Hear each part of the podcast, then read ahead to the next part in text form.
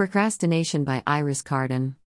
If you follow writers on social media, you'll see lots of posts about great ideas not getting written, either because they weren't written down and forgotten, or because the writer spent so much time doing other things, such as checking on other writers' posts on social media, instead of writing.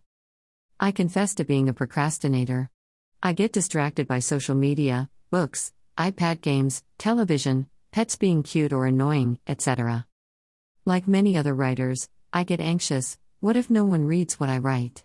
What if people do read it and don't like it? Who am I to call myself an author anyway?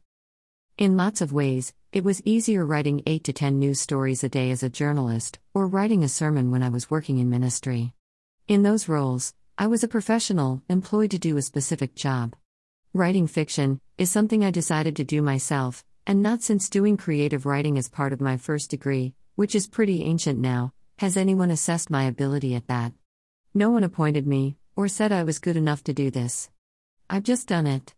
Since I'm really not well enough to have the energy for traditional publication, I'm self published, so there's no other authority to give me the job, to assess whether I am doing it properly.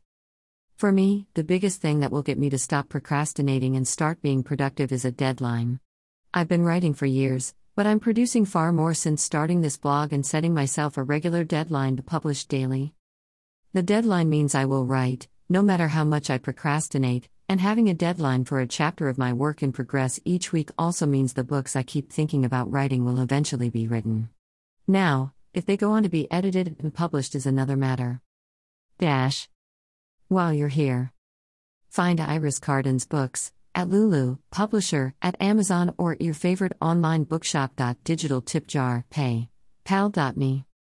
Follow me, Twitter, Facebook, Instagram.